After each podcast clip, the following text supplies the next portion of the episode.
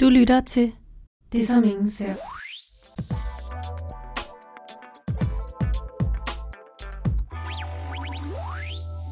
Goddag og velkommen til 10. afsnit af podcasten Det, som ingen ser. En podcast, som er lavet af mig, Johanne Liebmann, og som vil handle om de problemer, som vi unge går rundt med, men som man ikke ser på ydersiden. I dag der har jeg Jannik på besøg, hvis liv i flere år har været præget af ensomhed. En følelse, som jeg tror alle mennesker, specielt vi unge, ofte føler.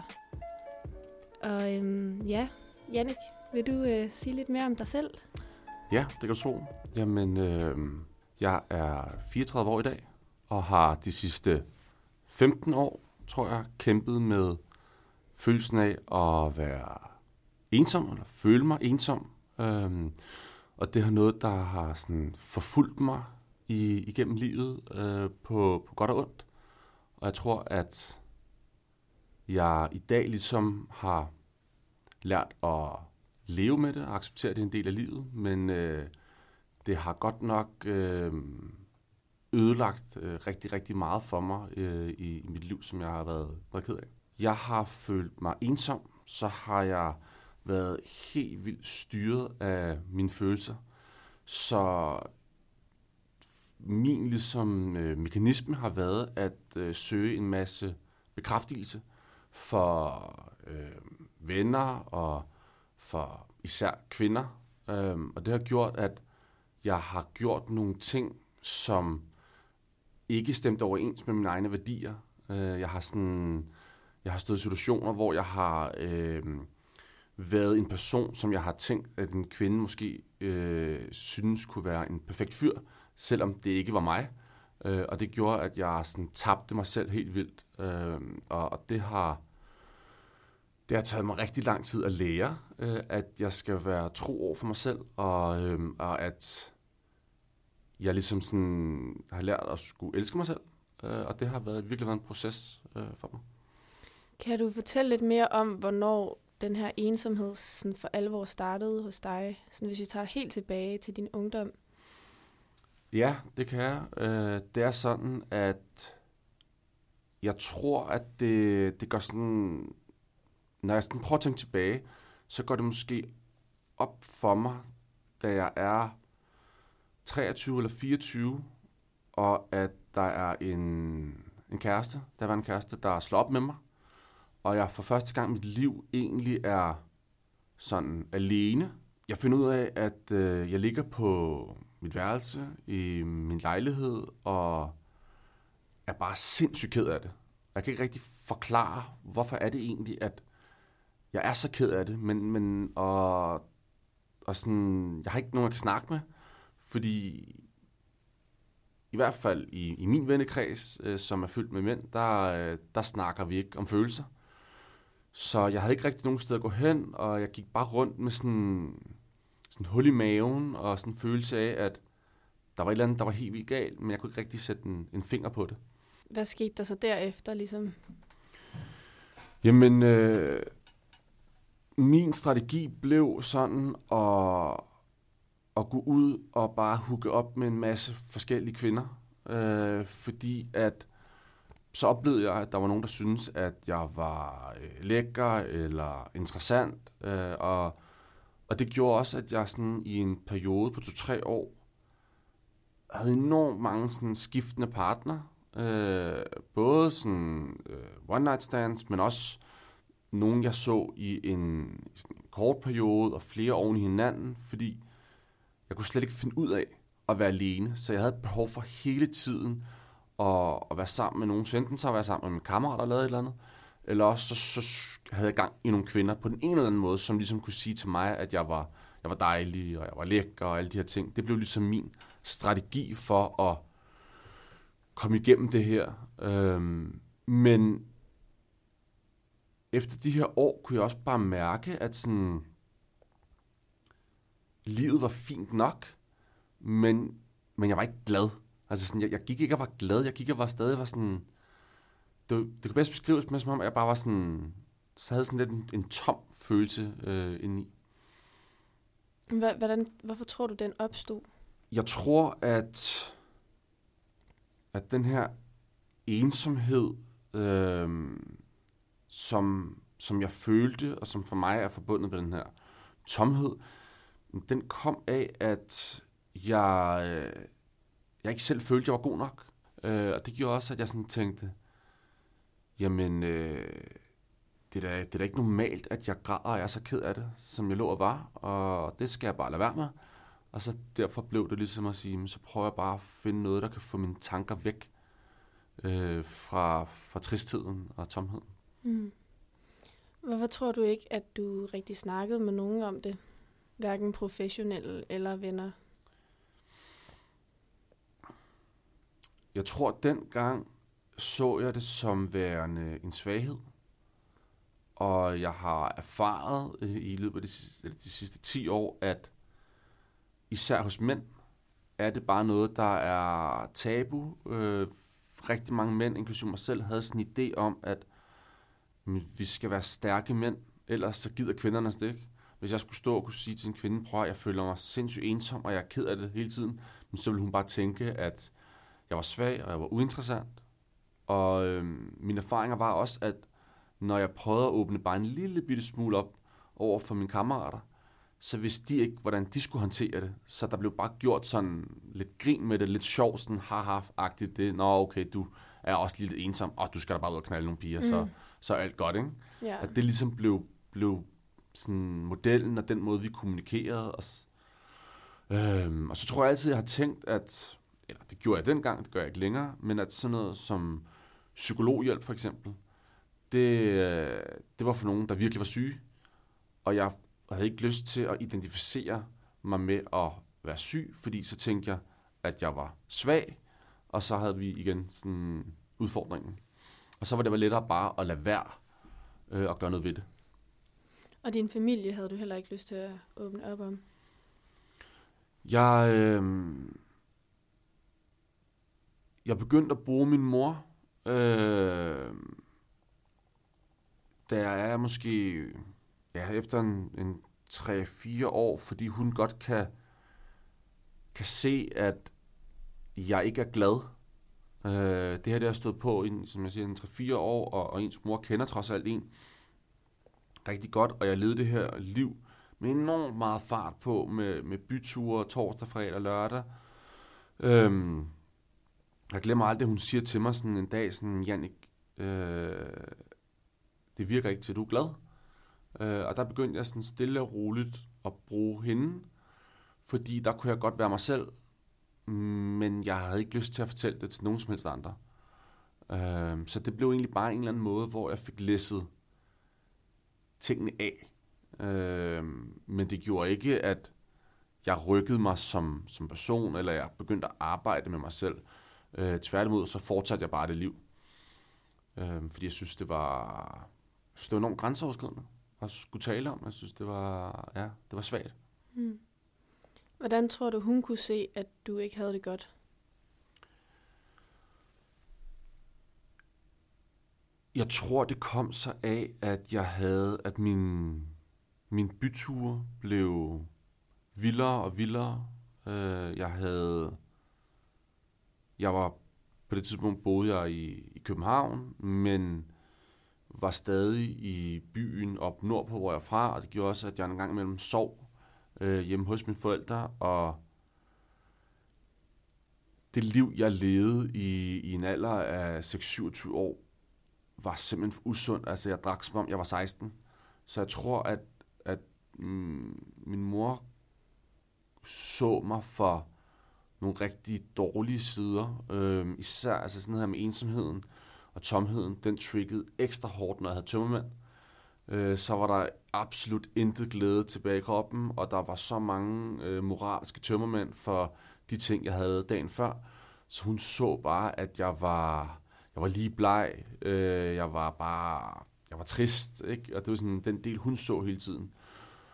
Og jeg tror, hun havde rigtig svært ved ligesom at nå ind til mig, øh, indtil at jeg på et tidspunkt godt kan se, at nu, nu er jeg nødt til at gøre noget ved det her, fordi at jeg simpelthen bare havde det for skidt.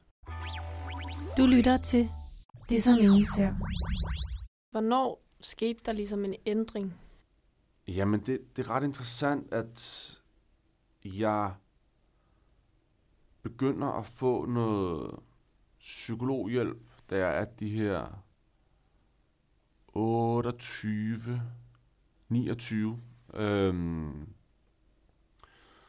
og jeg tænker egentlig, at, at derefter der begynder det at, at gå bedre for mig. Men, og jeg har et par år, øh, indtil jeg er 31, øh, hvor det egentlig tænker sådan, men jeg synes da egentlig, at mit liv det går, det går nogenlunde. Øh, jeg lærer at få sat, sagt fra over for mine venner især. Men jeg finder også hurtigt ud af, at jeg kan stadig ikke finde ud af at være i relationer, romantiske relationer til kvinder, fordi jeg bliver ved med at være en, en udgave, som jeg tænker, den enkelte kvinde, jeg dater, gerne vil have, jeg er. Så når jeg dater en, som har lidt øh, dyre vaner, så inviterer jeg ud på dyre middage, selvom jeg egentlig mest er bare til øh, pizza og en øl, og det fik nogle fuldstændig forfærdelige økonomiske konsekvenser for mig, fordi jeg sådan gældsatte mig for ligesom at kunne være den person, jeg tænkte, hun gerne ville have, jeg var. Og det kunne jeg se, jeg gjorde igen og igen og igen med flere forskellige kvinder, jeg datede. Og det gjorde også, at med alle de her kvinder, så blev de sådan ret betaget af det her i, i en periode på to-tre måneder. Men jeg kunne ikke opretholde den her facade. Så på et eller andet tidspunkt, så, så det her glansbillede, det gik i stykker, og så forlod de her kvinder mig. Jeg kunne ikke forstå, at det skete igen og igen og igen, og jeg blev så ked af det og så ødelagt. Øhm, og det kulminerede i, øh, ja, i, i foråret øh, 19, hvor at jeg havde haft et enormt usundt forhold til en kvinde igennem 8 måneder, hvor at jeg var en anden person, end den jeg egentlig øh, den jeg egentlig er. Jeg var ikke tro over for mig selv, og, øh, og det gjorde, at jeg blev sygemeldt, og at jeg, jeg gik ned med stress, sagde, sagde lægerne det, men, men reelt tror jeg bare, at jeg havde overskrevet mine egne værdier tilpas meget igennem tilpas lang tid. Der lå jeg et par måneder, øh, og var fuldstændig ødelagt, og var overbevist om, at der var ingen i hele verden, der ville have mig, og jeg ville være alene resten af livet. Øhm, indtog en, en offerrolle. Omkring maj 19 siger jeg til mig selv, nu, nu går det her ikke længere. Øhm, og derfra, der tog jeg en beslutning om, at livet simpelthen er nødt til at, at være bedre, men det er også mit ansvar. Det er ikke noget, at jeg begyndte at give jeg havde, jeg havde så travlt med at give alle andre skylden for det. Det var også de her kvinder, der ikke behandlede mig ordentligt. Og... Så derfra tog jeg en beslutning om, at nu er jeg nødt til at lytte til mig selv.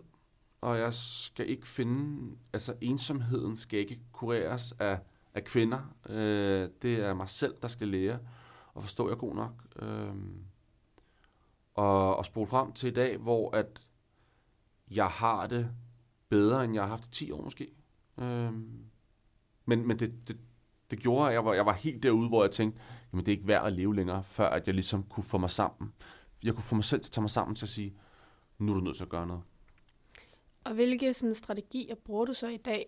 Det lyder som om, det er noget, der rent faktisk kom inden fra dig selv, og det er ikke nogen andre, der egentlig har hjulpet dig til, at du har det meget bedre i dag. Ja, øh, jeg tror, at jeg har fået så meget psykologhjælp gennem årene, og øh, jeg har altid haft sådan en ret god indsigt i mig selv. Og jeg fandt bare ud af sådan, det, jeg, jeg er kæmpe fan af at, at bruge psykologer, det er slet ikke det. Men, men sådan, for mig tror jeg, at det, der gjorde forskellen, det var, at jeg begyndte at, at snakke med ligesindet. Jeg begyndte at snakke med nogen, som kunne forstå, hvordan jeg havde det, fordi de havde været igennem øh, det samme som mig. Enten i gang med det, eller også har de fået det bedre, øh, som jeg gjorde blandt andet via Ung til Ung.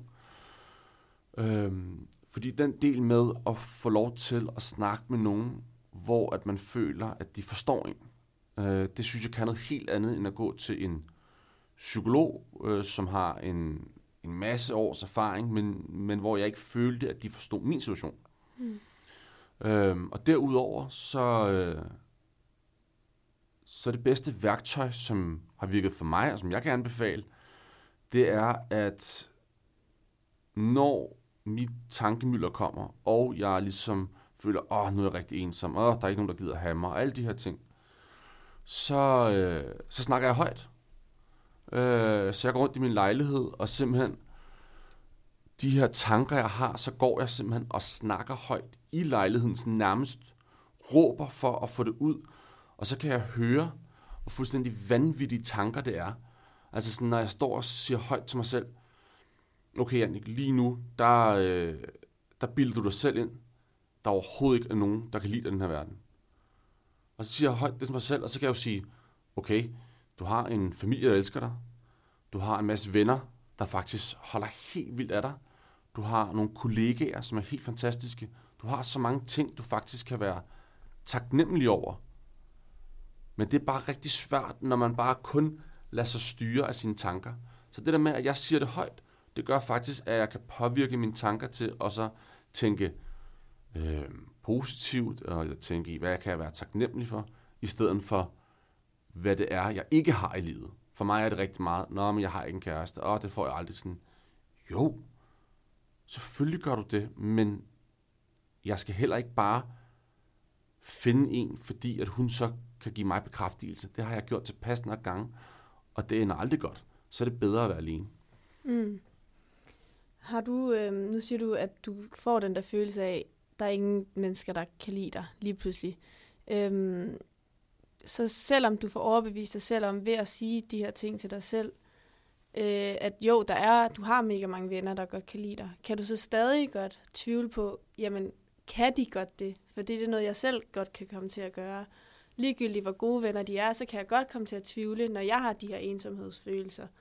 Øhm, jamen, jeg ved jo ikke, om de reelt set kan det, eller sådan er det bare et skuespil fra deres side, og det ved jeg jo godt, når jeg bruger min fornuft, men alligevel er der en følelse i mig, der siger det. Kan du ikke genkende til det? Ja, helt klart, og jeg, og jeg synes netop, du siger noget, noget rigtig interessant i det her med, at, at der er rigtig stor forskel på, hvad vi godt ved, og hvad vi føler. Mm. Og jeg er enormt styret af mine følelser som person, og det er der rigtig mange mennesker, der er.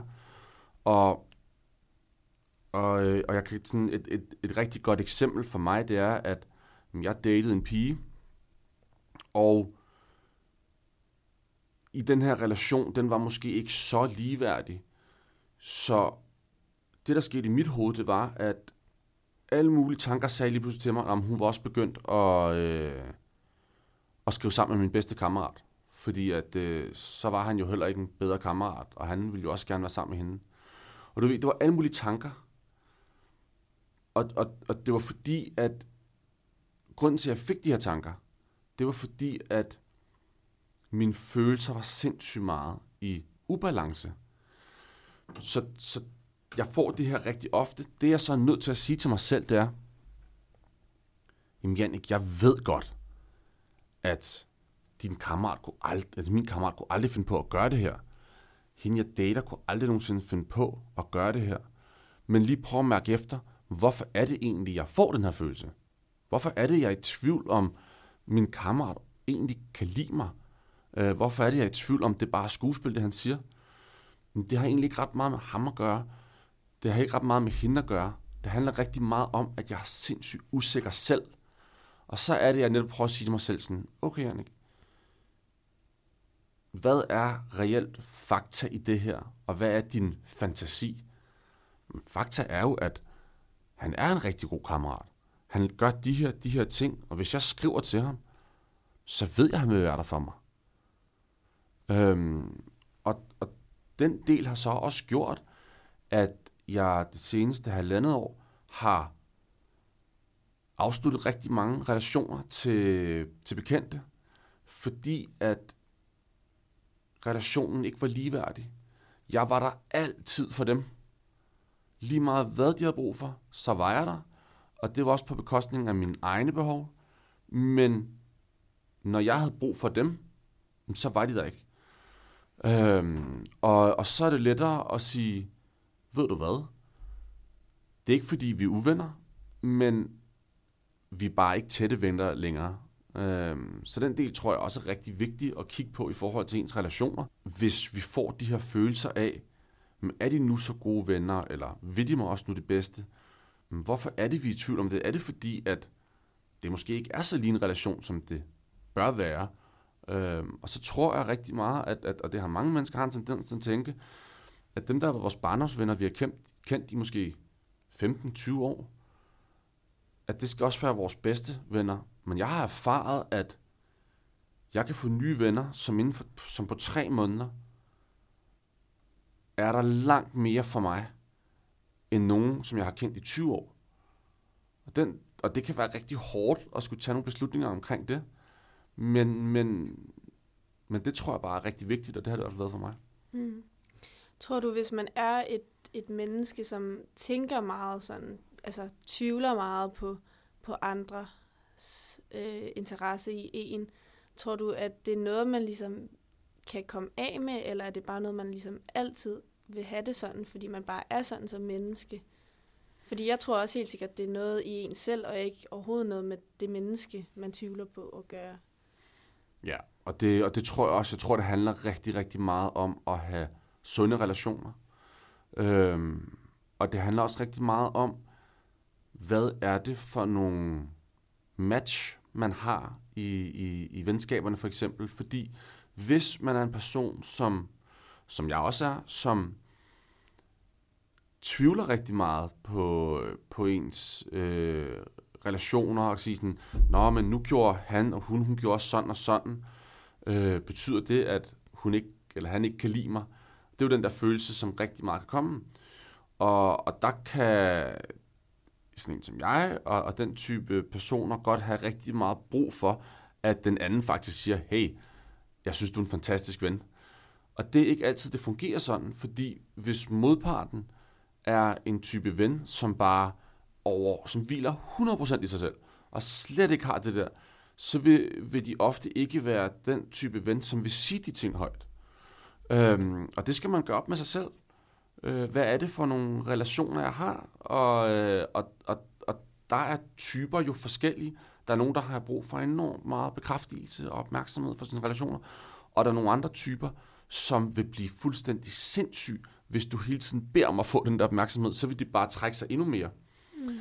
Men jeg tror, at, at hele sådan øh, løsningen på det, det er at lære at hvile tilpas meget i sig selv, og ikke have alt for mange forventninger for relationer, fordi hvis, vi bliver kun skuffet og ked af det, hvis vi har enormt høje forventninger til vores venner. Øh, så jeg prøver at arbejde lidt med sådan, at, at jeg ikke forventer alt muligt øh, for mine kammerater, fordi det gør det bare lettere, og så bliver jeg kun positivt overrasket. Øh, men det kræver hårdt arbejde, når man er en person, som tvivler enormt meget på, på, på relationer, og tvivler typisk også rigtig meget på sig selv. Mm. Ja, og der er også det her med, sådan, så kan man have egentlig ret meget selvværd. Altså sådan, man kan vide, altså man kan godt være sådan, jeg, jeg føler, at jeg er meget værd som menneske, men derfor kan man jo godt have sådan, tvivle på sig selv, eller sit eget sådan, værd i forhold til andre måske hvis det giver mening. Altså sådan, det behøver ikke nødvendigvis hænge sammen, føler jeg. Øhm, at man kan godt føle, at man er en mega god ven og et mega godt menneske, men derfor kan man stadig godt være i tvivl om, og det er jo nok også bare noget, altså noget at gøre med, at, at man egentlig mm, virkelig bare gerne vil have gode relationer i sit liv, og sådan, øhm, ja, så jeg tænker bare, at de to ting måske ikke altid hænger sammen. Nej, og det, øh, jeg er meget, meget enig, fordi Øh, jeg har endelig lært at komme dertil, hvor at jeg sådan hånden på hjertet kan sige til mig selv, når jeg står om morgenen sådan, jeg er et godt menneske. Øh, jeg synes, jeg gør rigtig meget godt her i livet. Jeg er en god ven. Jeg er en god kollega. Jeg er en god søn. Øh, og det er jo en rigtig, rigtig rar øh, følelse at have. Men lige så snart du så sætter dig selv i relation til en kammerat, øh, og det kan godt være, du føler dig som en god ven, men lige pludselig kan man stadig godt få den der følelse sådan, nå okay, øh, de laver noget arrangement i aften, hvorfor ringer de egentlig ikke lige til mig mm. og spurgte mig? Præcis. Og så får man den der følelse, nå, er det fordi, at jeg ikke er god nok, eller synes de ikke, jeg griner nok at være sammen med, eller sådan noget. Øh, så det tror jeg er enormt naturligt, og man kan lynhurtigt føle så udenfor. Jeg har lige været ude på en, på en længere rejse, hvor vi rejste tre. Øhm, og jeg har følt rigtig ofte øh, den her følelse, nå okay, de synes måske faktisk, jeg er lidt nederen, fordi jeg, jeg synes, at de to hele tiden lavede noget sammen, hvor jeg følte mig lidt udenfor. Men jeg tror igen, at det er vigtigt at kigge ind af og sige, at når vi får den her følelse af, at jeg ikke føler mig god nok i relationen til en anden, så er det rigtig vigtigt at gå tilbage til at huske, jamen, jeg er en god nok person. Så hvad betyder det lige i den her sammenhæng, at jeg føler, at jeg bliver holdt ude?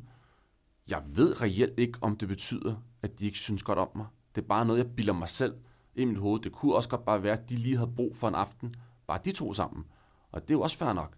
Mm. Men vi har rigtig travlt med hele tiden at danne alle mulige fortællinger i vores hoved om, fordi hvordan andre handler, så tænker de sådan, sådan og sådan. Nej, de kan ikke lide mig. Øh, hun synes ikke, jeg er smuk nok, eller han synes ikke, jeg er smuk nok. Vi ved det ikke. Mm. Fordi hvor ofte går vi egentlig hen til de to øh, og spørger i min situation, hey gutter, øh, hvorfor var de egentlig ikke inviteret mig i aften? Det gør jeg ikke. Jeg bilder mig bare selv ind, det er fordi, de ikke gider være sammen med mig. Og så kører ens tanker i ens hoved. De gider ikke være sammen med mig. Nå, det er også fordi, jeg er lidt nederen. Og det er også fordi, jeg ikke bidrager med noget. Og så begynder ens hjerne bare at køre derud af. Så det er aldrig noget, du gør, at altså spørge folk, hvis du har de tanker? Det sker sjældent. Øh, fordi at min strategi er blevet, at jeg bilder mig nogle ting ind, som jeg ikke ved om er sande. I, det her tilfælde, i tilfælde for før, eller eksempel for før, hvor at jeg er ude og rejse med to kammerater, hvor jeg følte, at de brugte meget tid sammen, øh, hvor jeg måske ikke var så meget med, der fortæller jeg mig selv, at det er fordi, at de ikke holder så meget af mig. Men det er den følelse, der kommer. Lige så snart, at jeg lige får lov til at bearbejde den her følelse en lille smule, så kan jeg godt sige til mig selv, okay, det her det har altså været venner, som jeg har haft igennem 10-15 år. Jeg har haft så mange fantastiske oplevelser med. Jeg har haft så mange aftener, hvor, hvor jeg har været sammen med dem en til en. Sådan, det har ikke noget at gøre med, at de synes, at du er nederen, eller ikke er så interessant.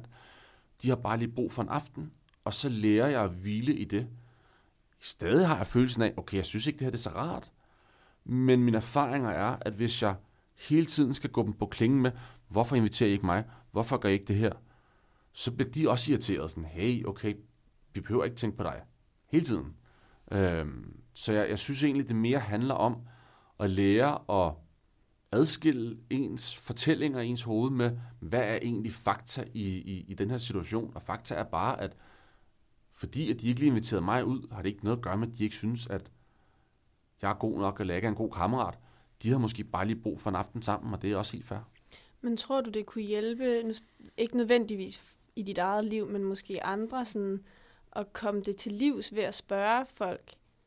Øh, jeg har bare lige den her tanke, især hvis det er rigtig gode venner, så kan man jo godt tillade sig at spørge om sådan nogle ting. Øh, jeg vil bare lige høre, er det, bare, er det, det er helt sikkert noget i mit hoved? Hvad, altså, jeg vil bare lige have det ud af verdenen, eller sådan, hvorfor var det egentlig, at jeg ikke lige var blevet inviteret med til den her middag, hvor jeg egentlig føler, at jeg er i en relation med jer, som det vil give god mening, eller sådan. Ja, og det synes jeg jo, øh, man skal.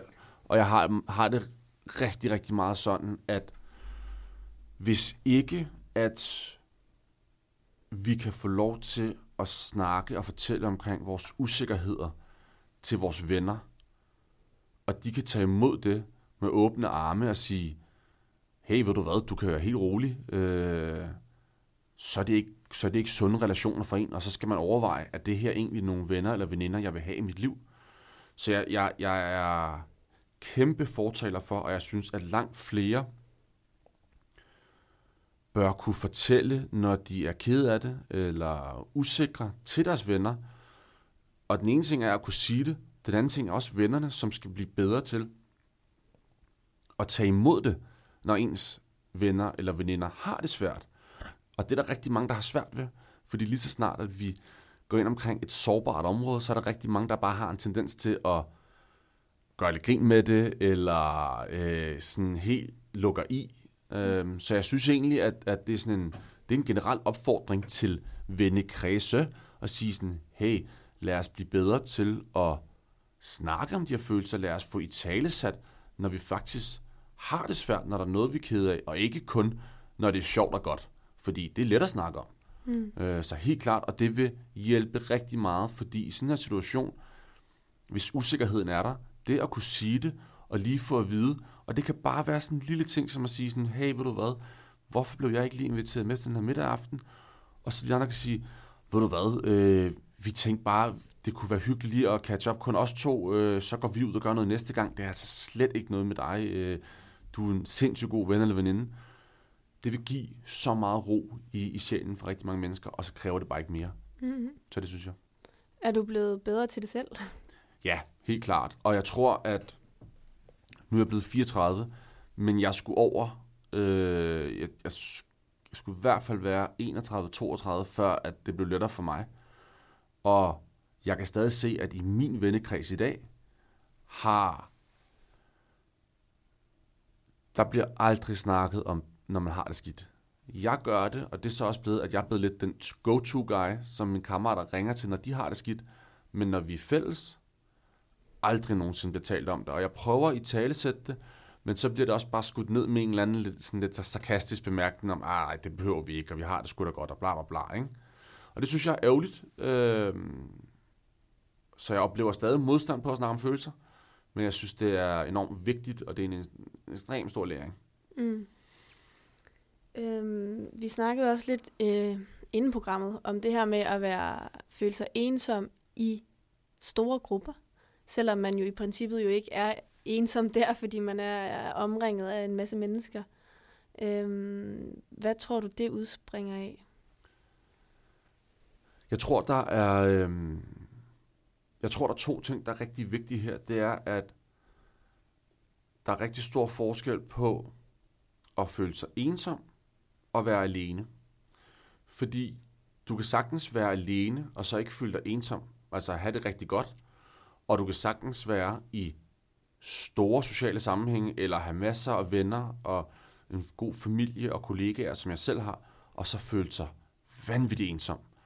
Øhm, og det tror jeg rigtig mange sådan misforstår. Og for mit eget vedkommende har jeg et, øh, et helt, helt tydeligt eksempel, som er en, en fødselsdag hos en af mine allerbedste kammerater for måske tre år siden, hvor at han havde inviteret sådan alle drengene, og vi var måske en 12-13 stykker. Vi sidder og spiser tapas, og øh, alle sidder rundt om bordet og snakker, og vi er et ulige antal. Og jeg kommer lige til at sidde på et tidspunkt mellem sådan, der er to, der sidder på min højre side og snakker, og der er to, der sidder på min venstre side og snakker. Så jeg sidder ikke lige og snakker med nogen. Og jeg kan bare høre rundt, at snakken går på forhold og familier og børn. Og jeg sidder, og jeg kan mærke, at gråden den bare er ved at springe igennem mig. Jeg er så ked af det, og jeg går ud på toilettet, og jeg tror, jeg bruger 4-5 minutter, hvor jeg er nødt til at sunde mig selv, øh, og min reaktion bliver at gå ind og drikke mig sådan helt i hegnet, fordi så glemte jeg den følelse. Øhm, da jeg så øh, år senere ligesom fortalte offentligt og til alle mine venner omkring min ensomhed, så var de jo også sådan, ah, men du er jo altid primus motor på sociale arrangementer, og du har så mange venner, og hvor jeg ligesom måtte sige, at at det handler rigtig meget om ikke at føle, at man hører til. Og den ensomhedsfølelse kan komme, når du sidder med din familie øh, juleaften. Den kan være, når du sidder med din, dine venner til en fødselsdag, hvor du ligesom føler, jeg hører bare ikke til her. Og det har ikke noget at gøre med, at dine venner ikke er gode venner. Det er bare den her følelse af, at du er et sted lige nu, hvor her hører du ikke til. De er måske nogle andre steder i livet. Øhm, og det tror jeg også sker for rigtig mange mennesker. Jeg tror, det er rigtig vigtigt at erkende det som være noget, at der ikke er noget galt med en. Det er en helt naturlig følelse. Øh, så det handler om at acceptere den, og så måske rykke sig for de situationer, og så sige sådan, ja, gutter, ved du hvad, eller veninder, det er ikke fordi, jeg ikke elsker jer. Jeg kan bare ikke holde ud at være i det her lige nu. Øh, det tror jeg er vigtigt at kunne sige. Du lytter til Det som ingen ser. Hvorfor tror du, der er nogen, øhm, der oftere kan have, have det sådan i gruppesammenhængen? Der er jo nogle mennesker, der fungerer sådan altid godt i grupper, og bare øhm, trives der. Og så er der nogle mennesker, som bare ikke rigtig føler sig tilpas i grupper, hvor man netop får den følelse, når man sidder. Og det kan netop være til en familiefødselsdag, hvor man i princippet kender alle, eller til sin gode venindens fødselsdag, eller et eller andet, hvor man også kender masser af mennesker, men hvor man stadig bare føler sig lost på en eller anden måde. Jeg tror, det handler rigtig meget om at, øh, at lære at finde sin plads i livet. Øh, finde ud af, hvad er det, der er vigtigt for en? Hvad er det for nogle værdier, vi står indenfor? Øhm, for mit eget vedkommende, jeg skulle igen over 30, før jeg egentlig fandt ud af, jamen hvad er det egentlig, der er vigtigt for mig her i livet? Og, øhm, og sådan noget for mig, det er, det er noget omkring kærlighed, er enormt vigtigt for mig. Øh, jeg har et stort ønske om at øh, finde en kæreste og på sigt stifte familie. Og når jeg så sidder i en, i en, til en familie øh, julefrokost, hvor at det er min familie, og jeg elsker dem, og jeg ved, de holder af mig. Men der er så meget kærlighed i, øh, i luften, og alle sidder med deres øh, kærester og koner, og så er det bare rigtig let at få følelsen af sådan, Gud, hvor føler jeg mig udenfor? Jeg føler mig... Det er som om, der er mig, der er noget galt med. Alle har jo det, som jeg egentlig rigtig gerne vil have. Og, og så tror jeg sådan, så er det jo fair nok, at så bliver jeg rigtig klog på, okay, det er fordi, at de her ting er noget, der er vigtigt for mig i livet. Så det tror jeg sådan var første skridt, og derfor tror jeg, at der er rigtig mange, når de sidder i de her situationer, så er det fordi, at når du får en tristhedsfølelse, eller føler dig udenfor, eller, eller andet, så er det fordi, at der er nogle ting her, som betyder meget for dig. Så det er første skridt til at finde ud af det, fordi så kan du begynde at gå efter de ting. Øhm, så jeg tror, det handler om simpelthen at finde ud af, hvad er det for en plads i livet, vi har, og det, det tager tid at, at finde ud af, og det er også derfor, som du siger, at man kan føle sig udenfor, når du sidder til en venindens fødselsdag, for, jamen, og det er fair nok at fisen, jeg føler egentlig ikke, jeg hører til i her, derfor kan det godt være gode veninder stadig. Øhm, og det skal man lære at lytte til, fordi hvis vi bliver ved med at sætte os i situationer, hvor at vi ikke føler, at vi hører til, så, øh, så vil den der tristhed blive stærkere og stærkere. Jeg har personligt sagt fra til flere og flere øh, familiearrangementer, og jeg har sagt til min familie, men prøv det er ikke fordi, jeg ikke elsker jer, men jeg kan bare tydeligt mærke, at jeg bliver for trist, når jeg er til de her arrangementer, så det håber jeg, at I ligesom kan respektere. Øh, så er jeg begyndt at komme måske en time, men der er ikke nogen forventning om, at jeg skal være der. Hvis vi bare lige tager fat i selve ensomhedsfølelsen, hvordan er den så for dig, hvis du skulle beskrive den med ord? Ensomhedsfølelsen er for mig, øh, kan bedst beskrives som sådan konstant mavepuster. Øh, når jeg bliver ramt, så får jeg, jeg får sådan en hul i maven, øh, som jeg tror alle kender, man får, hvis man bliver såret. Øh, og jeg bliver enormt sådan let til tårer. Øh, så jeg får det sådan, jeg får det fysisk, jeg reagerer fysisk dårligt. Øh, men en ting er sådan det fysiske.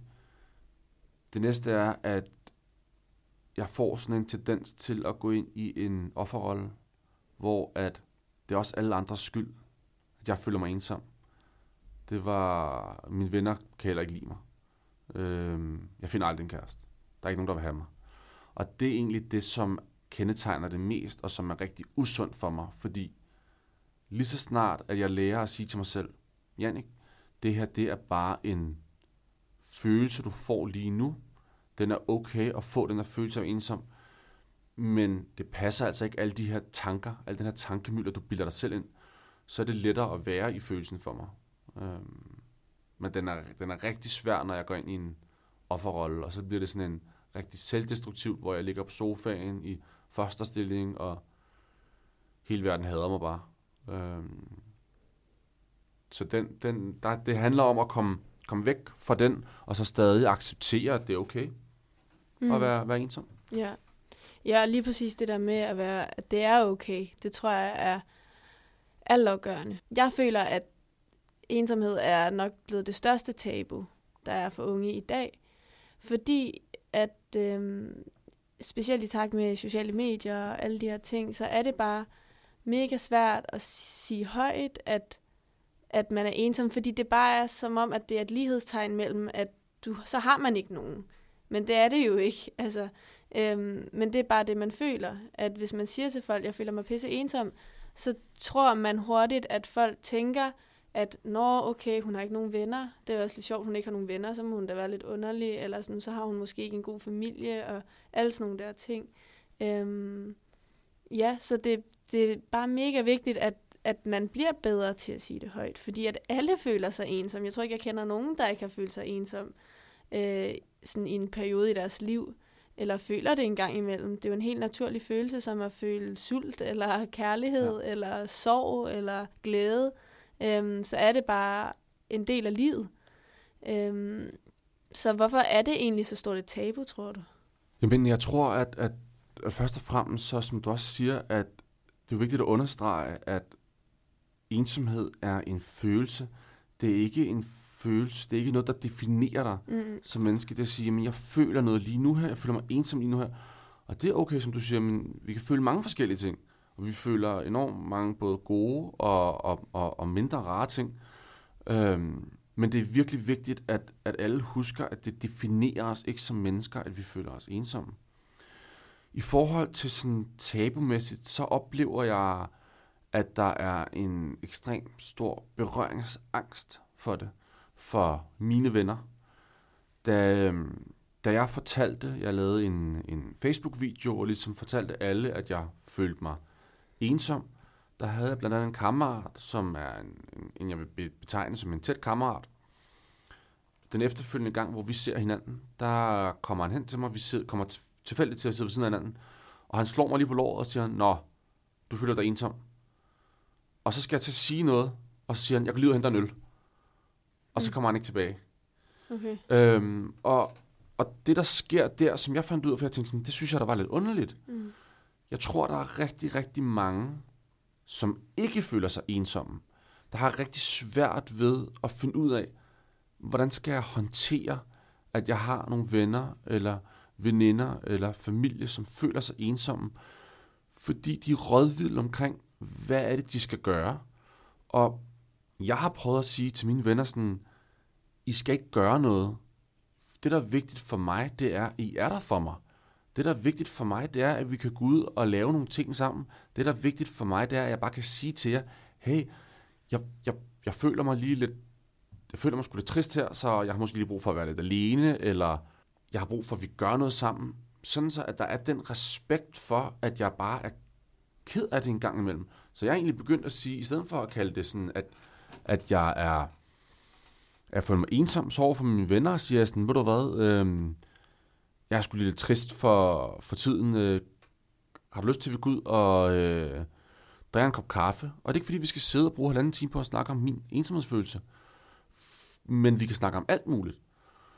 Og der tror jeg, det er rigtig vigtigt, at når man føler sig ensom, at man får identificeret, hvem er sine venner, veninder, familie, øh, eller er det noget professionel hjælp, man får, hvor at det er muligt at snakke om selve ensomhedsfølelsen, fordi det ikke er alle ens venner og veninder og sådan noget, der, der simpelthen er klædt godt nok på til at kunne det. Og så finde ud af, men hvem er mine bedste veninder og venner kan jeg bruge på andre måder. Øh, min allerbedste kammerat, da jeg følte mig allermest ensom, dengang min kæreste gik fra mig, hans reaktion, det var, kom ind på mit værelse med en pose slik, og lige klappe mig på låret, og så gik han igen. For han vidste ikke, hvad han skulle gøre. Mm. Han, han kunne ikke finde ud af at være i sårbarheden. Og derfor tror jeg, at det bliver et tabu, fordi at igen, især, især blandt mænd, at det her med at være sårbar er for rigtig mange lige med at være svag. Øhm, og den eneste måde, vi kan komme det her sådan til bunds, det er bare at sige, prøv at høre her, det er mega sejt, det er mega modigt at snakke om de her ting. Det er mega modigt, når du som ven eller veninde vælger at lytte til din øh, bedste veninde, som måske føler sig ensom. Så, sådan, så jeg tror, det er vigtigt at blive ved med at sætte fokus på, at det er ikke farligt det her. Men at det er der rigtig mange, der føler, der har den her enorme berøringsangst ved det, fordi sådan, uh, ej, vi skal snakke følelser, og mm. det er lige lidt for meget. Øhm. Hvad gjorde du selv endte med at øhm, tage kontakt til en psykolog? Jeg tror på, at det kan blive så svært og så slemt, øh, det at have det skidt, at vi ikke selv har værktøjerne til at komme ud af det. Når jeg blev simpelthen for selvdestruktiv, så jeg havde brug for nogle værktøjer til ligesom at lære og komme ud af den her tankegang. Og det fik jeg ikke af at snakke om det med min mor for eksempel. Så jeg havde simpelthen brug for at få nogle helt konkrete værktøjer til, hvad kan jeg gøre, når jeg føler mig så ensom, og jeg tænker alt muligt, fordi følelsen, og det er jo virkelig vigtigt at sige, at når følelsen af ensomhed kommer, så kommer den, fordi at vi begynder at tænke et eller andet op i vores hoved. Ej, men jeg er heller ikke god nok. Ej, men der er ikke nogen, der vil have mig. Jeg kommer til at være alene altid. Så når de der tanker kommer, så for at fjerne følelsen, så er vi nødt til at arbejde med, med, med vores tankevirksomhed og ligesom lære at sige, hvordan kan jeg få ændret den øh, til, til noget positivt for eksempel. Og det havde jeg brug for, øh, for hjælp til. Så det var en beslutning, du selv tog dengang? Ja, det, ja. Var, øh, det var en beslutning, jeg selv tog. Og også fordi, øh, som vi har snakket om øh, før programmet, at, at, at jeg arbejder selv via Ung Tung med en masse frivillige, som blandt andet har kæmpet med ensomhed, som kan snakke med unge, som har ensomhed. Og det der med at kunne snakke med nogen, der har det på samme måde som en selv, det kan rigtig meget, men det er ikke altid nok. Nogle gange er man nødt til at få noget distilleret professionel hjælp, fordi at vi er har det simpelthen for svært. Mm. Øh, så der måtte jeg tage den beslutning, og jeg tog beslutningen for sent, synes jeg faktisk. Altså, jeg er jo glad for, at jeg gjorde det i dag, men i alt, alt for mange år, der sagde jeg til mig selv, jamen det er, at det kræver, at du er psykisk syg, før mm. du kan bruge en psykolog. Øhm, og det er det slet ikke. Mm. Det kan lige så godt være bare forebyggende, hvis du går og er lidt ked af noget. Fordi havde jeg taget fat i psykologhjælp 5-6 år før, så havde jeg ikke brugt så stor en del af mit ungdomsliv på at være ked af det. Mm. Øhm, så det vil jeg også bare, det er også en opfordring til ligesom at sige, hvis ikke at det er nok at snakke med øh, ligesindet, eller bruge nogle af de utallige tilbud, der er online, jamen så er der ikke noget galt i at bruge en psykolog, tværtimod. Nej, netop. Og, og det er også øh, en pointe, som jeg synes er sindssygt vigtig. Altså sådan, at det, der er ikke nogen problemer, der er for små til at gå til psykolog med, og det er bare egentlig mega sejt, at man gør det, fordi man gør det jo for, fordi man tager sit liv seriøst, og, sådan, og man tager sit, øhm, sit ved og vel seriøst. Og det er det vigtigste, man kan have i livet på en eller anden måde, fordi ellers så kan man heller ikke være noget for andre. Du lytter til Det, som ingen ser. Kan du lige fortælle lidt mere om Ung til Ung? Ja, helt klart. Øh, jamen, øh, jeg startede Ung til Ung for, for syv år siden, fordi at jeg, som vi har snakket om, simpelthen havde det så skidt i livet, og jeg havde ikke nogen at snakke med. Og som du siger, det allervigtigste, når vi har det skidt og ligger derhjemme på sofaen og har ondt af os selv, det er at finde nogen at snakke med, fordi vi kan ikke klare alt her i verden alene. Især ikke, når vi har det skidt. Så det er sådan første regel for at snakke med nogen. På det tidspunkt, der øhm, havde jeg ikke mod til at snakke med en psykolog. Jeg savnede et forum, hvor jeg kunne snakke med nogen, der havde den samme følelse, som jeg havde med ensomhed. Fordi jeg oplevede ikke, at der var nogen af mine venner, der havde det. Så de kunne ikke forstå mig.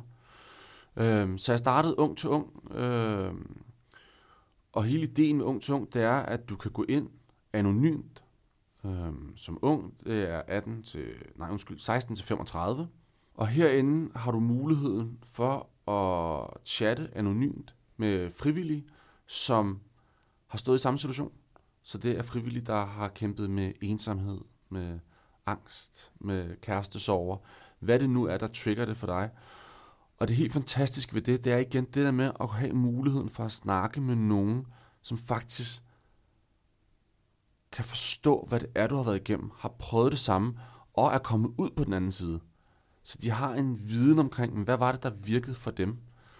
Øhm, og der er alle mulige forskellige selvhjælpsfaktorer, også hvis man har, har mod på ligesom at prøve at gøre noget ved det selv først, fordi det kan godt være det første skridt for rigtig mange, det er at sige, at vi vil gerne prøve at gøre noget selv, men jeg ved ikke rigtig, hvad jeg skal gøre. Så er der en masse værktøjer til, hvad, hvad du som ung kan gøre, når du føler dig ensom. Og så tror jeg sådan, den sidste del, som måske også er noget af det vigtigste ved Ung til Ung, det er, at, at, at vi har også et, øh, et, et, det, vi kalder et mentorforløb, hvor at du som ung har muligheden for ikke bare at snakke med en frivillig, som har egen erfaringer, men, men snakke med en frivillig, som også kommer med nogle faglige kompetencer, og har du mulighed for at få et forløb over en længere periode. Og så er det unikke igen, jamen, at du kan være anonym. Og der er bare rigtig, rigtig mange, inklusiv mig selv, som stod i den situation, hvor jeg sådan lidt, jeg havde ikke lyst til at vise, jeg synes, det var sindssygt svært at vise mig som sårbar. Og det der med at vise ens ansigt og også stemme. Jeg synes især, at det var svært at skulle fysisk sidde foran en for eksempel en psykolog. Der var det langt lettere for mig, at jeg bare kunne chatte øh, med nogen. Så det er primært øh, skrift? Ja, altså der er en mulighed. Vi har de, mit bud er, at 90% af dem, der kommer igennem, vælger at chatte, men der er muligheden for, og øh, det fungerer lidt ligesom Skype, så der er en mulighed for ligesom at se hinanden ansigt til ansigt, øh, og det er også muligt at snakke sammen. Det er meget op til den enkelte unge, hvad, øh, hvad de har mod på, fordi at det at chatte sammen kan selvfølgelig noget, men det at kunne snakke sammen og også kunne se hinanden, kan noget andet, øh, fordi der kommer en, en, en større ligesom tæthed øh, mellem, øh, mellem den frivillige og den unge. Men, øh, men de fleste starter altid ud med at åbne op stille og roligt ved at skrive, og det er bare et rigtig godt første skridt, og for mig personligt ville jeg have elsket, der havde været sådan et tilbud. Og det er også det, vi hører. Vi har i dag over 80 frivillige, som alle sammen kommer og siger sådan, hvor havde det været fantastisk, hvis der var muligheden med at faktisk snakke med nogen, som har det, ligesom vi har det. Sådan så det ikke kun er at skulle sidde og snakke med en 50-årig psykolog, som øh, har 20-30 års faglig erfaring, men faktisk en ung på samme alder, som måske lige har været igennem det her, og kommet ud på den anden side og kan sige sådan, hey, det er vigtigt at sige, du føler dig ikke, du er ikke alene omkring det her. Fordi især ensomheden, så tror jeg, der er rigtig mange, der får den her følelse, inklusiv mig selv. Der var ingen af mine venner, som tilkendegav, at de følte sig ensom. Det var vigtigt at sige, at jeg læste en, øh, en øh, rapport fra Socialstyrelsen, som sagde, at 20% af unge i alderen 16-25 år føler sig øh, ensomme. Så det vil sige, hvis, hvis folk kigger på deres vennekreds, så er det hver femte, der faktisk føler sig ensom, men der bliver bare ikke snakket om det. Mm. Og derfor kan vi have en tendens til ligesom at få den her følelse af, at vi er helt alene i verden. Vi er de mm. eneste, der har den her følelse. Og, øhm, og der vil jeg bare sige, der er sådan et tilbud som Ung Tung genialt til at kunne gå ind og finde ud af, jamen, du er ikke alene overhovedet. Mm.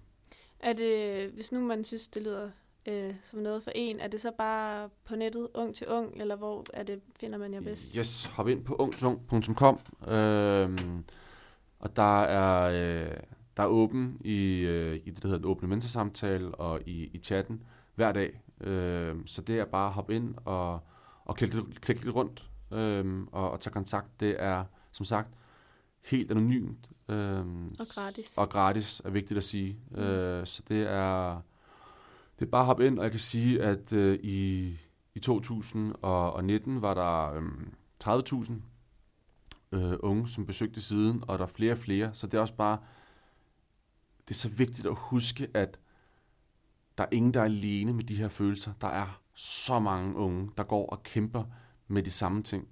Øh, det handler bare lige om også at finde dem. Øh, og det er et, et godt sted at starte. Mm. Og hvis man er mere til en øh, klassisk psykologsamtale, så er der i hvert fald i Odense Kommune et øh, gratis tilbud øh, til unge mellem, jeg mener det er 18 til 30 år, det må jeg ikke lige helt hænge mig op på. Men øh, der er i hvert fald et gratis tilbud til unge øh, til psykologhjælp, så det kan man også gøre, hvis det er mere den vej, man gerne vil have hjælp. Og ellers så bare tænker jeg også, at et godt råd her til sidst er at bare åbne op og snakke med folk, øh, er næsten det allervigtigste. Øh, om det så er sine venner, eller familie, eller en tredje person. Du lytter til det som ingen ser. Tusind tak, fordi du var med, Jannik. Øhm, jeg føler virkelig, at øh, vi kom rundt om øh, et meget vigtigt emne i dag, øh, og det var virkelig spændende at høre dine tanker og erfaringer. Så tak for det. Selv tak, det var en fornøjelse. Det her, det var 10. afsnit af podcasten Det som ingen ser. Mit navn er Johanne Liebmann. Jeg sender hver anden søndag, så lyt med igen søndag den 23. februar, hvor et nyt og spændende afsnit er at finde i din podcast-app. Og hvis du har noget, som du enten har lyst til at medvirke med i et afsnit, eller dele på min Facebook-side, skal du endelig ikke tvivle med at skrive til mig. Du kan enten kontakte mig på min Facebook-side, det som ingen ser, eller på telefon 25 54 39 19. Og det er selvfølgelig helt okay at være anonym. Og hvis du kan lide det, du hørte, så bliver jeg meget glad, hvis du går ind og anmelder podcasten og giver den et par stjerner. Tak til Jannik, og tak fordi du lyttede med.